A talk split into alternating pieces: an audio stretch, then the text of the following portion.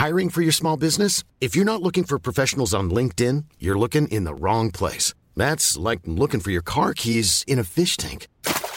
LinkedIn helps you hire professionals you can't find anywhere else, even those who aren't actively searching for a new job but might be open to the perfect role. In a given month, over 70% of LinkedIn users don't even visit other leading job sites. So start looking in the right place. With LinkedIn, you can hire professionals like a professional. Post your free job on linkedin.com slash people today. It's that time of the year. Your vacation is coming up. You can already hear the beach waves, feel the warm breeze, relax, and think about work. You really, really want it all to work out while you're away. Monday.com gives you and the team that peace of mind. When all work is on one platform and everyone's in sync, things just flow wherever you are. Tap the banner to go to Monday.com.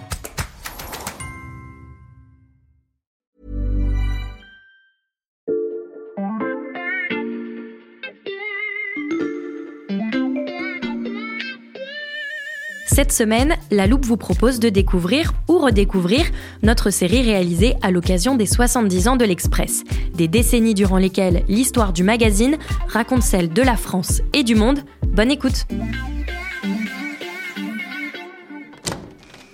Salut Anne Salut Xavier je voudrais te faire écouter quelque chose. C'est un extrait de notre interview de Christiane Collange, la sœur de Jean-Jacques Servan-Schreiber et la dernière survivante de l'équipe fondatrice de l'Express. Avec plaisir. Moi, je me rappelle une histoire, une anecdote. Par exemple, à l'Express, on a tout de suite été pour la pilule et pour la contraception, mais de façon... euh, C'était notre bagarre. Et euh, un jour, on m'envoie voir Pincus à New York et je fais une interview de Pincus, qui est donc l'homme qui a créé la pilule, qui n'existait pas encore en France. Et je, dans mon article, je dis, Pincus m'a dit qu'en Suisse et en Angleterre, il y a déjà des endroits où on commence à la trouver. Tiens, c'est étonnant, ça ne me dit rien comme interview. Laisse-moi regarder dans les archives. Christiane Collange. Attends, c'est pas la peine Anne, ce que Christiane Collange raconte ensuite, c'est pas écrit dans son article. Je reçois des sacs. Parce qu'à l'époque, il n'y avait pas Internet. Donc, quand on avait quelque chose à dire à un journal, on lui écrivait avec euh, sa plus jolie plume et, et un timbre. Et je reçois des sacs de la poste.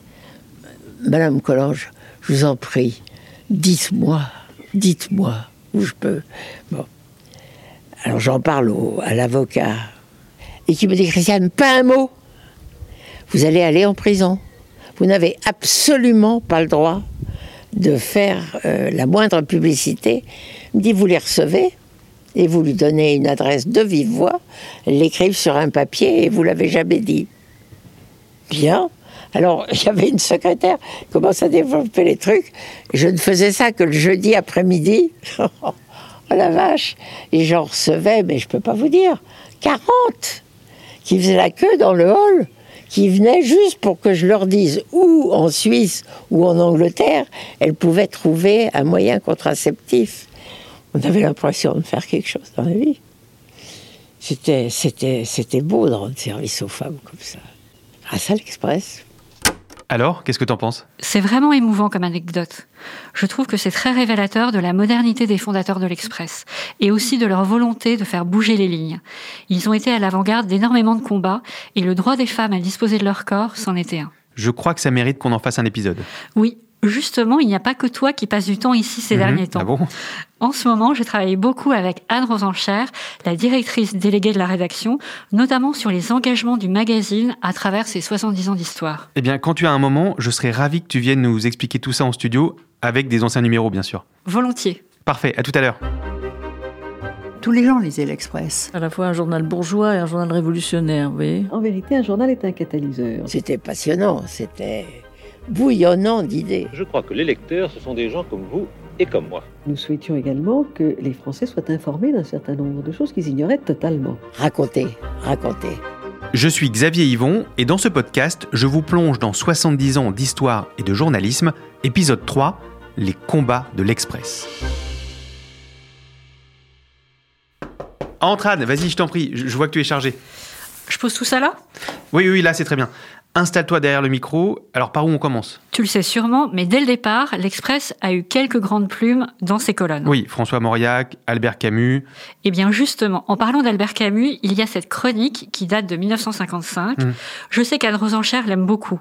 Pour elle, c'est un peu la matrice de ce que représente l'Express. Albert Camus, qui a été éditorialiste euh, à l'Express, pose une question dans une de ses chroniques. Euh, il dit, mais finalement, pourquoi parler? Pourquoi prendre la parole? Finalement, quand on se tait, on ne peut pas se tromper, on peut tromper personne, on, personne va se sentir trahi. On est plus tranquille à ne pas s'exprimer, à ne pas écrire d'éditoriaux, à ne pas embrasser des combats, etc. Et finalement, il, il dit, ben, cette parole nécessite une foi. Cette foi est la liberté, la liberté folle, comme on dit que l'amour est fou la grande passion charnelle qui emporte et justifie tout dans l'instant.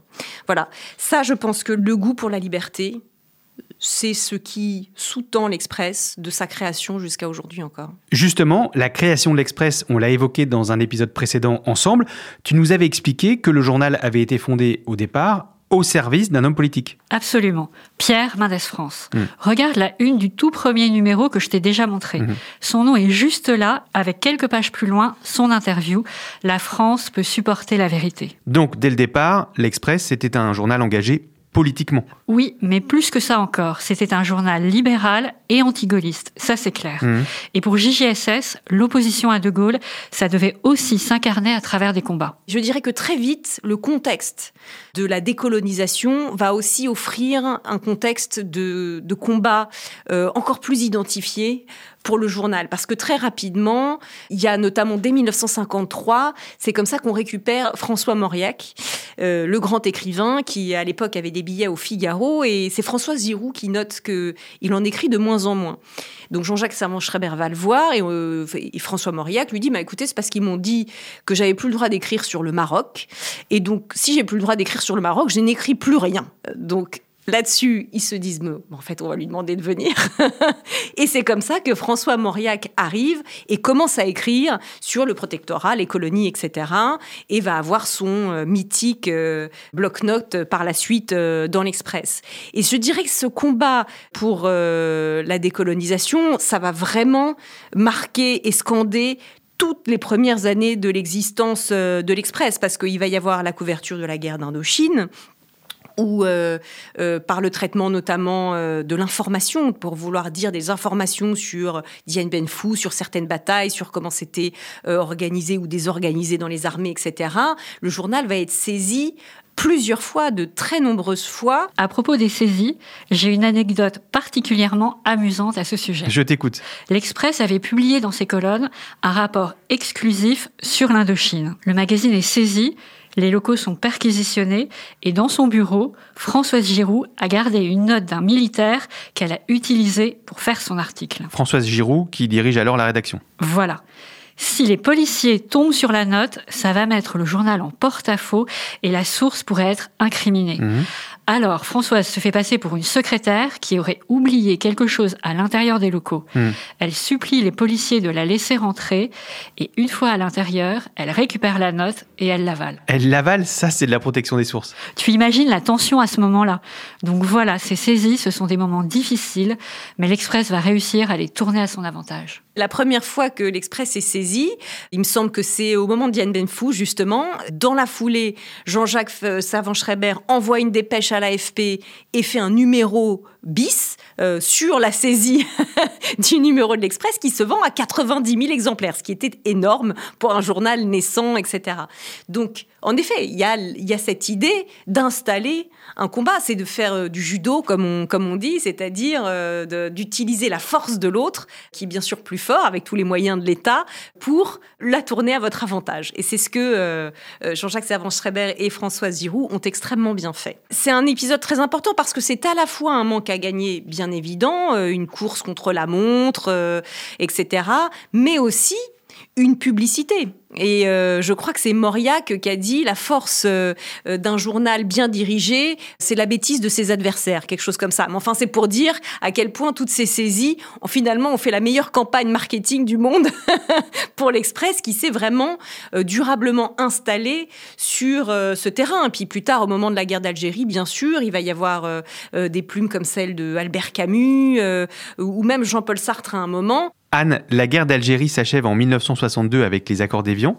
Que devient l'Express? Quelque part, le journal perd sa raison d'être à ce moment-là.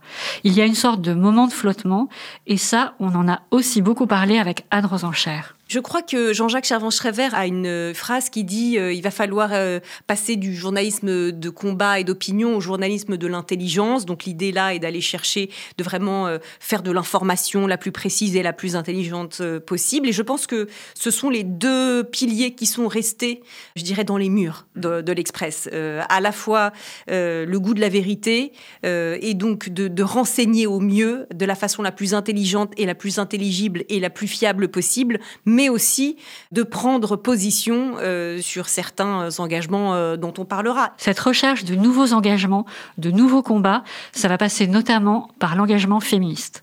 L'Express va d'abord défendre le droit à la contraception et faire la promotion de la pilule. Et pas que dans le journal papier, on l'a vu avec Christiane Collange. Voilà. On va ensuite défendre le droit à l'avortement. Je t'ai préparé une petite revue de presse avec plein d'articles et d'éditos, notamment ceux de Françoise Giroud. La pilule en l'a dit.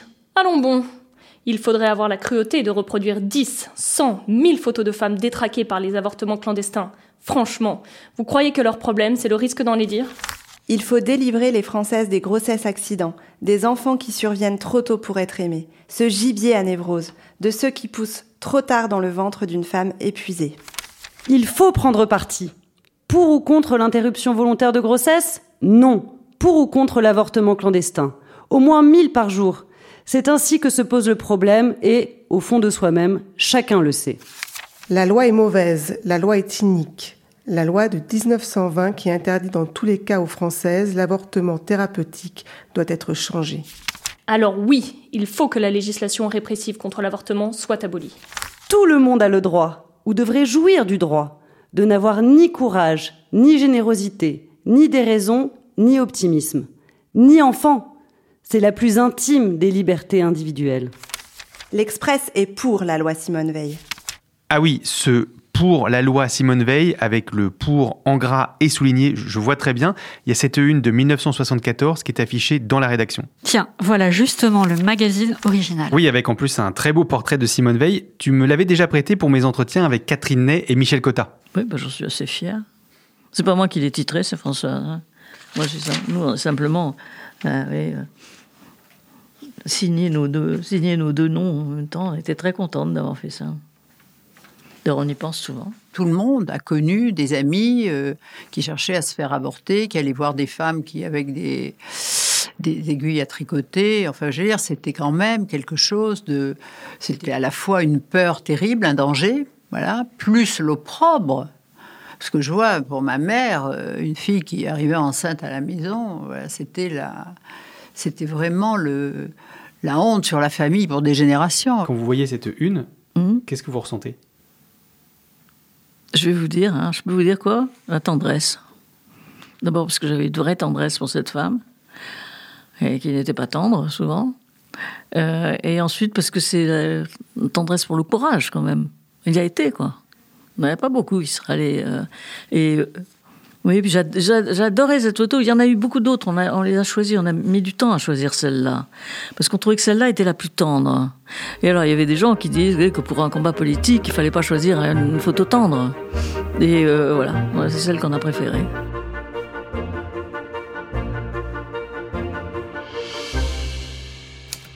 Le garde des Sceaux, M. Pleven, est donc ce qu'on appelle dans sa maison un récidiviste. Il est temps de le condamner à la vérité perpétuelle. Il n'est pas pensable que les Français aient besoin que la guillotine fonctionne pour libérer leurs angoisses.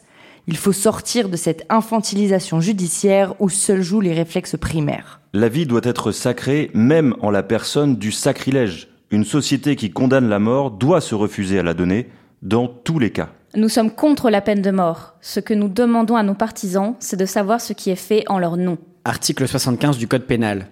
Aucune indication, aucun document relatif à l'exécution autre que le procès verbal ne pourront être publiés par voie de presse. Article non écrit de la conscience du journaliste, aucune indication, aucun document ne doit être soustrait à la connaissance des citoyens. Xavier, on ne peut pas parler des combats de l'Express sans parler de l'engagement contre la peine de mort. Hmm. La rédaction avait choisi son camp très longtemps avant la loi Badinter de 1981. Ah oui? Le meilleur exemple, c'est ce numéro. Il date de décembre 1972, quelques jours à peine après l'exécution de Claude Buffet et Roger Bontemps. Tous deux condamnés à mort après une prise d'otages qui dégénère dans la prison où ils sont déjà incarcérés. Hmm. Buffet exécute les otages avant que la saune soit donnée. Il est condamné à mort, tout comme Bontemps, son complice, qui lui n'a tué personne. Regarde cette couverture. Il y a une guillotine euh, sur fond rouge et le seul titre c'est 28 novembre, 4 heures du matin.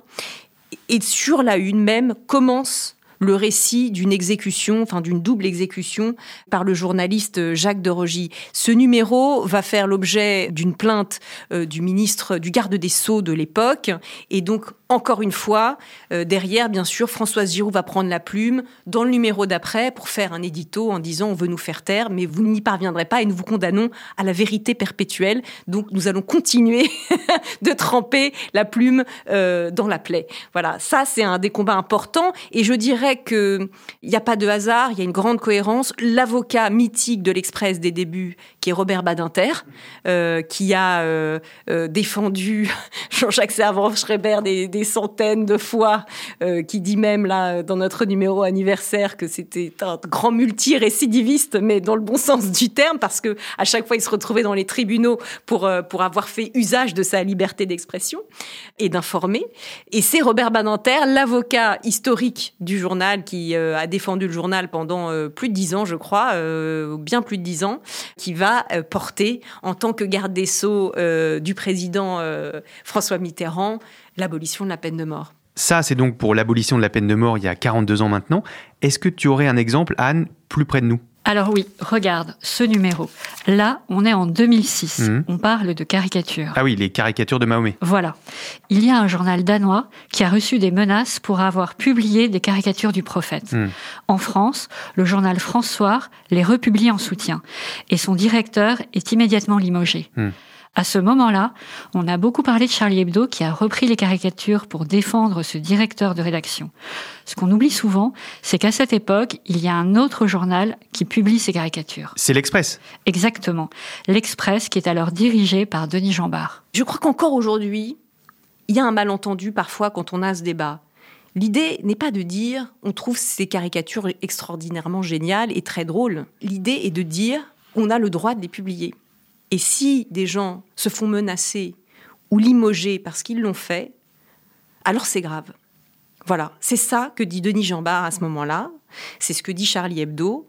On est en février 2006 et le journal est envoyé à l'impression et Denis Jambard euh, reçoit euh, un coup de fil du propriétaire de l'époque, euh, Dassault, qui lui dit « Ouh là là, il paraît qu'on va publier les caricatures, euh, arrêtez-moi ça tout de suite !»